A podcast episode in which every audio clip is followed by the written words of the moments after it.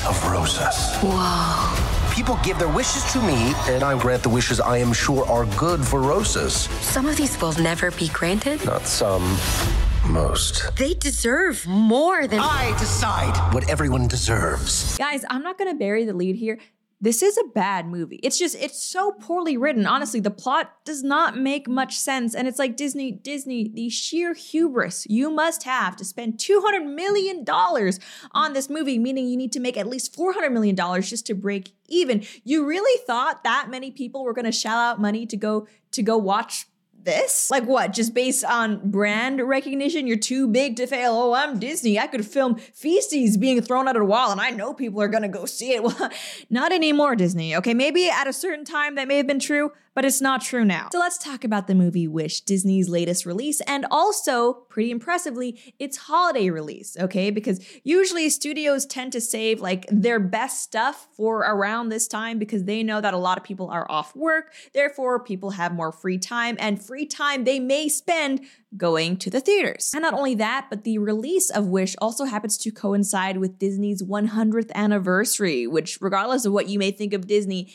is pretty impressive, right? I mean, how many companies are not only still around after one hundred years, but also just bigger than they ever have been. And aside from the corporate aspect of things, one hundred years of Disney is also, I think, a huge landmark because this is the same studio that's given us such classics as The Little Mermaid, uh, Beauty and the Beast, The Lion King, not the wannabe uh, nature C G I documentary, but the, the actually original Good Lion King. I mean, with so many objectively great movies under their belt, although perhaps not lately, uh, seeing this movie Wish being branded with like Disney one hundred, it made me kind of wonder like, okay, what have you got, Disney? What are you gonna release to show the world that as a company, you've still got it, that you're still able to make classics that are well loved for generations? Well, after having seen the movie, I've gotta say, I, I don't know what Disney's God, but but if it's just this, it ain't it. We have more to talk about with this film, but first I do want to say a big thank you to today's sponsor, Beam. As I'm sure we all know, sleep can basically make or break your entire day. If you don't get enough sleep, you're not going to be able to do things like focus, perform at your best, or even for as long as you would like to. And unfortunately, there are long-term side effects of not getting enough sleep. I'm talking about things like weight gain, mood issues, poor mental health, and yes, lower productivity. And if that weren't bad enough, studies also show that sleeping less than six to seven hours per night is linked to reduced white blood cell count. If that all sounds like what you would like to avoid, then you need to know about Beam Dream. You see, Beam's Dream Powder is a healthy hot cocoa for sleep, and today,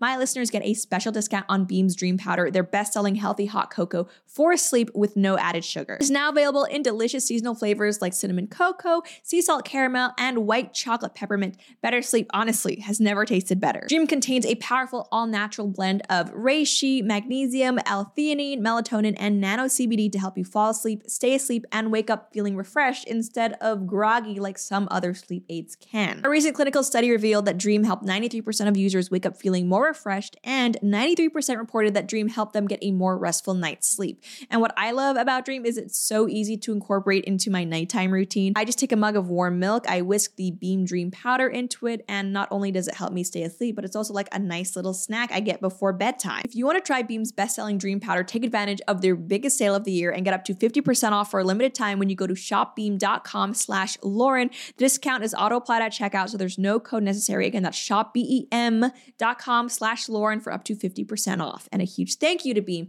for sponsoring this video. And now we're gonna get into all of the problems that I have with this movie, but just a heads up, if you haven't seen it yet and you don't want any spoilers, then I would say pause this video and come back to it later because we are gonna be getting into specifics. So Wish introduces us to the mythical kingdom of Rosas, which apparently is situated somewhere in the Mediterranean. Mediterranean. It is a kingdom that was built and is now ruled by a sorcerer king called Magnifico, who is played by Chris Pine. And his whole thing is that he actually holds the power to grant people's wishes. Hence the very creative name of this movie, Wish. As a side note, have you guys noticed that Disney titles have gotten pretty lazy over the past little bit? And this isn't just like a recent thing. I mean, I think it started with Tangled, but since then we've had Frozen, now Wish, Lightyear. I don't know, it's just, it's not very creative. Maybe it's a marketing thing.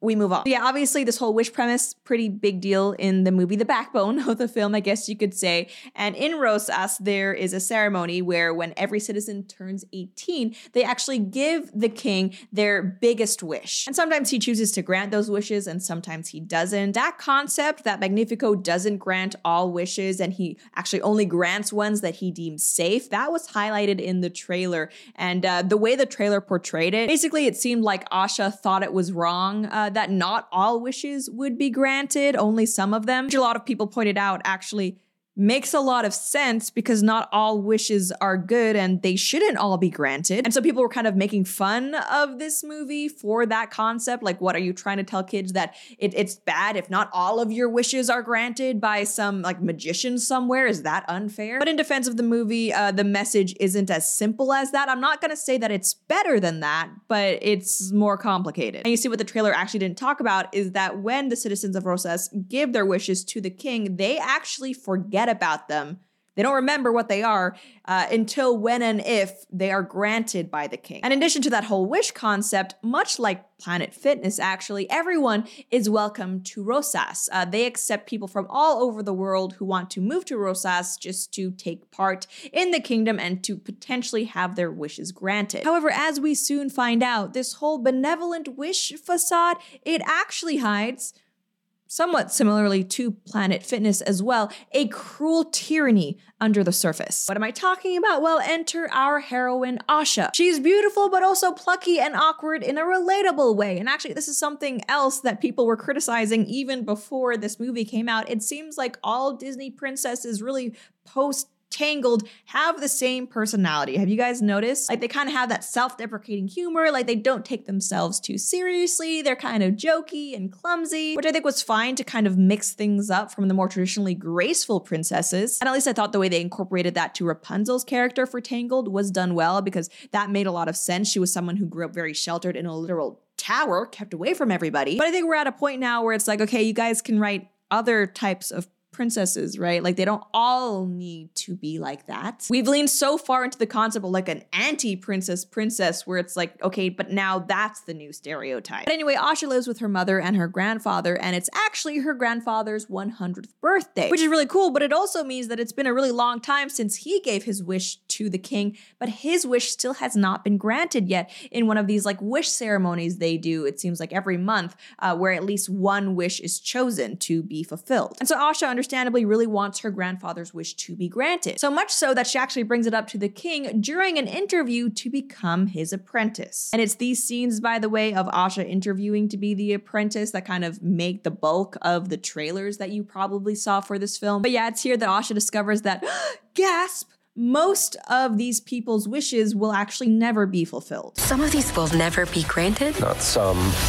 Most. They deserve more than I decide what everyone deserves. And now, despite what the trailer made it seem like, Asha's main issue here with the king actually isn't that he doesn't grant all of the wishes. It's rather that he still insists on keeping wishes even when he knows he's not going to grant them, instead of actually giving them back to the person and letting them remember what their wish was and therefore enabling them to work toward it themselves. Which I actually think is a fair complaint. Like, if you don't think this person's wish is a good idea for somewhat arbitrary arbitrary reasons, it is explained in the film, at least let them maybe try to work toward it. But to this, the king says, no, never, because, I don't know, vague control issues? No, he insists even for the wishes he has no intention of granting on hoarding them like a dragon. And it's also here in this exchange with the king where they're talking about the wishes that kind of exist in these little orbs, uh, that there is a very peculiar song. It's called At All Costs, and it's sung by the king and by Asha. And what's strange about it is that it is definitely a love song, like a romantic love song that a man would sing to a woman or vice versa.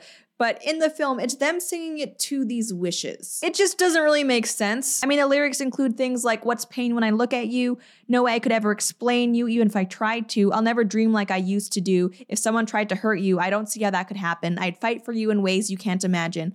Felt this? No, I haven't. I hope it would be all right to stay right here beside you. If you're ever feeling like you're lost, I will come find you. Man, I'll front. There's no ocean I won't swim across to be right by you. And not just once, here and now. I swear on my response, I'll remind you. I mean, this honestly, this seems like a love song, but they're singing it to wishes, which is confusing. And I think what maybe happened here is the marketing people over at Disney were like, hey, I... love songs in our soundtracks tend to do pretty well. You know, uh, on, on the charts, they're more translatable than other songs to, I guess, the general music listening population. So we're gonna need, we're gonna need a love song in this movie. But the problem there was that there is no romance in this film. So the people behind the movie were like, all right, what, what do we do? We need a love song. Okay, well, I guess, I guess we could make them sing this to the orbs.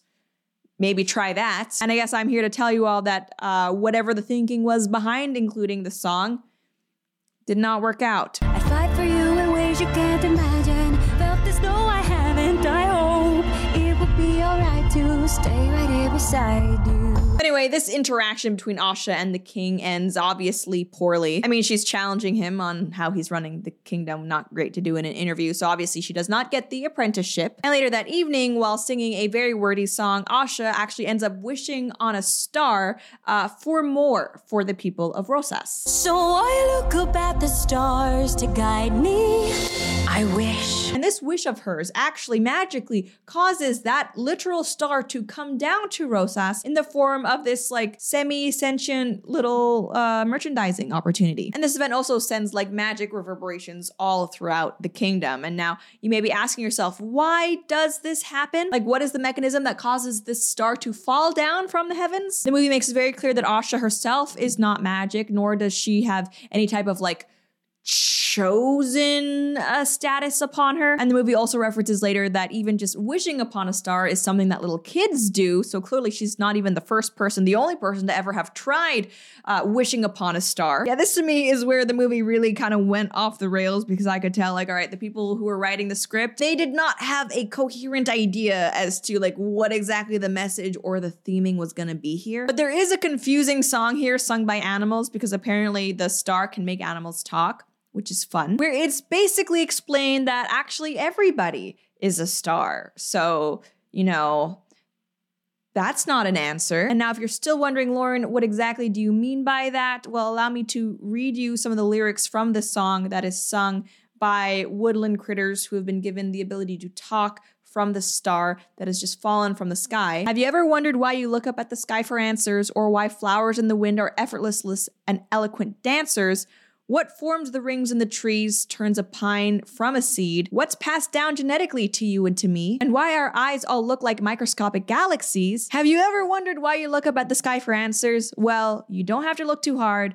We're here for all your question marks. If you really want to know just who you are, you're a star. And that's another problem that I have with this movie, uh, just the songs in general. First off, I feel just like even in and of themselves that the lyrics here are not great. They seem pretty childish if you ask me, and I know that this is a film that is intended for, you know, a family audience and for children, but that was true of previous Disney films that had amazing lyrics that I thought were profound and really universal. I mean, check out these lyrics from Go the Distance, which is from the film Hercules and is one of my favorite songs by Disney. I've often dreamed of a far-off place where heroes' welcome would be waiting for me, where the crowds would cheer when they see my face, and a voice keeps saying, this is where I'm meant to be. I'll be there someday. I can go the distance. I will find my way if I can be strong. I know every mile would be worth my while. When I go the distance, I'll be right where I belong. Contrast that with Wish's song, uh, This Is the Thanks I Get, which is sung by Chris Pine and is kind of like the villain song of the film. And by the way, the villain songs are usually the best songs. Poor Unfortunate Souls from The Little Mermaid, Be Prepared from The Lion King, usually, right, they slap. Well, in This Is the Thanks I Get, Chris Pine sings, I can't help it if mirrors love my face.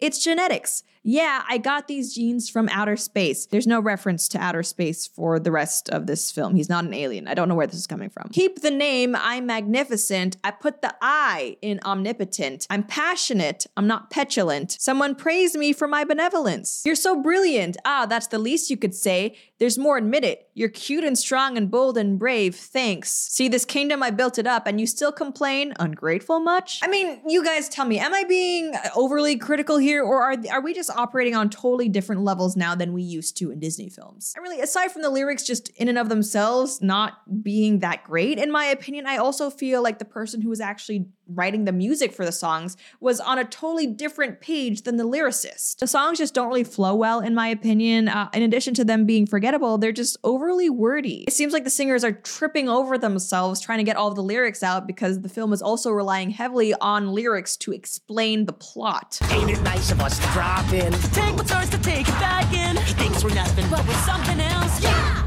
think the music and the songs are some of the best parts of previous Disney films, uh, Hercules especially, also Beauty and the Beast. I mean, just all of them. But now, now we're actually at a point where I think the songs might be a weak point for Disney, which is so sad. But uh, moving on, now Asha has this friend, this little star thing. And so the star and Asha and also her goat sidekick who can now talk, they decide that they're actually going to break into uh, the palace in order to try and steal Asha's grandfather's wish, so at least he can have it for himself. And now this is breaking into not only a castle fortress, but also a sorcerer's study. So obviously there are challenges they face along the way trying to get in there. But hey, that should all be super easy, right? Because Asha now has this magical star. So clearly that star is going to have a lot of power that helps her out along the way, right?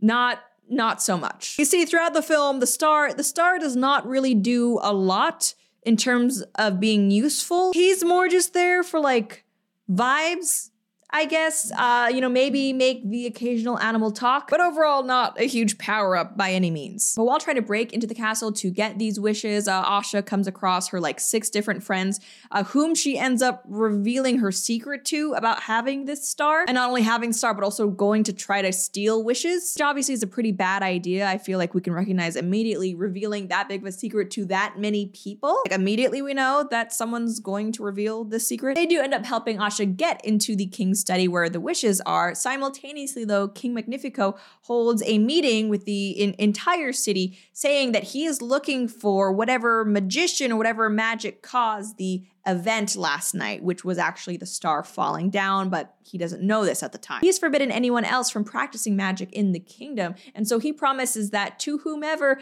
gives him some information about what happened the other night, he will actually definitely gra- he will actually grant their wish. Uh-oh, that seems like incentive for someone to turn Asha in. Is one of her friends maybe going to betray her? While she's in the king's study, though, Asha is successful in getting her grandpa's wish. And now, like, guys, at this point in the film, she should have just let all of the wishes go. Like, she knows that most of these wishes aren't going to be granted, and she thinks it's a bad thing that he's keeping them for himself. If she were rational, she would have just, like, kind of cut to the chase and released all of the wishes right now. But the writers of the film decided that actually that needs to be, like, the climax of the movie, so we're going to save that for later, even though that totally could have been done now and saved us all a lot of time. Asha manages to give this wish back to her grandpa, but ho, one of her friends, he, he did... He did squeal on her. And so now King Magnifico shows up at her house and finds out that she does in fact have the star, and the king actually wants to take the star for himself because it will give him even more power, which is really interesting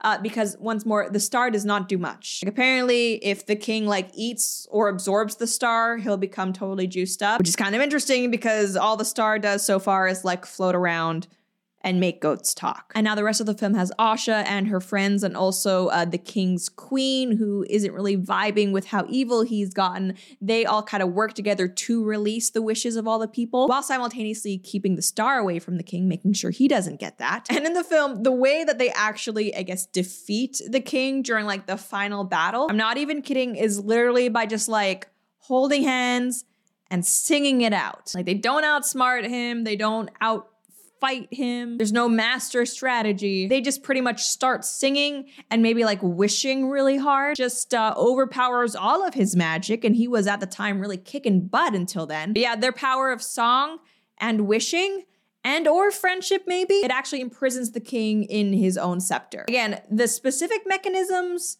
for how that worked, unclear, definitely not explained. I mean, there's even this like magic book that some of the characters at one point were looking through trying to find a way to defeat the king, but they couldn't find anything there. But I guess just like, you know, singing at him, that'll that'll do the trick. But yeah, at the end of the film, the star uh, does decide that he, she, maybe it, I don't know, will actually give Asha the power to grant wishes. Is that in line with the message that I think the film was maybe trying to make, uh, that we should just be working toward our own goals instead of relying on someone else to fulfill them? Not really, but uh, if I'm being honest, I don't know if the writers actually had a like a tangible theme here with this film, or if they were just, you know, writing words. The king's motivations are messy and ill-defined. His downfall, just as puzzling. The heroine is there, and while well-intentioned, I'm not sure she even keeps the moral high ground throughout the film. You realize what the king is doing is evil, therefore you want to release your own grandpa's wish, but you're willing to let everyone else's wish just stay up there. Kinda sus, but okay. Songs, forgettable. I've already forgotten what all of them sound like. I will say, at least though, that this, this is not a long movie, which is a good thing, because if Disney is gonna make a bad movie, I would rather it be shorter. Those are my thoughts though, and we now turn to Papa Chen. Honestly, the truth, I think Walt Disney making movies from good to bad and from bad to worse. This one, I would rate it not even a five. The story, absolutely very simple story. A bad king wants to keep everybody wishes. And they sing in, from what I read, two hundred million dollars making these animation movies. Now, I know these days things are very expensive, but somehow Walt Disney, the management, should screen all the scripts, see whether it is possible. When they invest two hundred million dollars, they need four hundred million dollars to break even. Can they make it back? Highly unlikely. Especially this one. I find, you know, like the last three years, Walt Disney come up with a lot of animation movies. They were all bad. But this one, I'm really surprised. This is the worst among them all. Like, uh, I could feel this movie should have been shown in Walt Disney Channel for the Christmas. But maybe they they estimated, wow, we put in two hundred million dollars. We got to get some money back. But it's not working. I think Walt Disney, the management, should actually do something about it. But I know they have deep pockets, but you have to report to the shareholders. Either case, you, this one absolutely not worth going to see. I, I'm sure even the young children, they find it boring. And I find, as a matter of fact, when I was watching halfway through, I thought I was watching a Bollywood animation movie. But and some of them, actually, I watched quite a few, much better than this, and cost a fraction of two hundred million dollars. Bollywood, could, India can do one similar to that, maybe thirty million dollars or even less. So I think they really have a problem with this. Well, that also, I mentioned Bollywood. I want to ask you about the music. So traditionally, Disney movies were known for having great music. Beauty and the Beast, I think they may have won an Oscar for uh, one of the songs.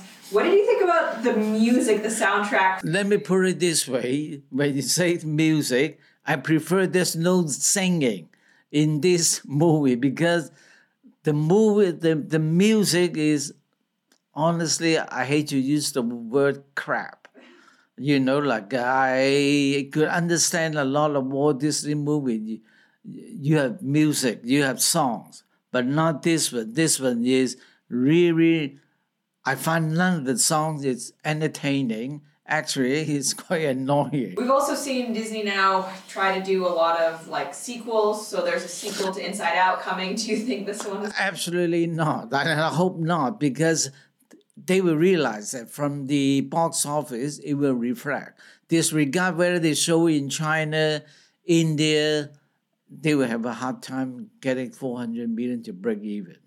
Yeah, I, I, I'm sure Walt Disney right now, from what I read, they're trying to correct what they've been done in the last three years, but yet still a long way to go back to the previous Walt Disney animation movie. Because in the past, you look, take a look, all the animation movies by Walt Disney are very wholesome. The children love it, and it's a classic, one after the other. Nowadays, people watch it and try to forget about it. It's sad. Do you think that Disney will be able to correct course in the future? I hope so, but I can see they're trying. A lot of weird things, like in the last few movies, you know, like uh, diversity, and then they must have uh, some gay scenes, all that. I didn't see, maybe I was wrong. I didn't see any. They're trying to correct this because all these issues should not apply to animation movie because the main theme is for children, for holidays, for family good time. But it's not. It, it, it, Walt Disney failing the American people. So, okay, family who wants to go see a, a movie uh, for the holidays, don't recommend this? Absolutely not. Wait until you see on T V, on Disney Channel. I, I'm sure it will be very fast. Now at the time that I'm filming this, and maybe this will change, but so far, Wish has proven to be a disappointment at the box office. As Variety reports, Thanksgiving box office battle heats up, Disney's Wish struggling against Hunger Games. It's written here that Wish is, quote, looking like another box office dud for a studio that had previously enjoyed an unprecedented record of success. Wish earned a disappointing three point nine million dollars over Thanksgiving, bringing its total to twelve point two million dollars. It is projected to generate thirty-five million dollars over the five-day period. Now, for reference, it was previously reported by Box Office Pro that the five-day opening weekend prediction for Wish was as high as sixty-six million dollars, which I think it's pretty safe to say is absolutely not going to happen at this point. This film is ultimately just a great example of how Disney is floundering in the modern era, and it's not even due to wokeness at this point. This is just a bad movie. But in any case, that's all we have to say for now, and as always, we would love to know what you guys think. Have you seen Wish? And if so, what did you think of it? Let us know down below. And do you, do you foresee Disney recovering from its string of box office bombs anytime in the near future?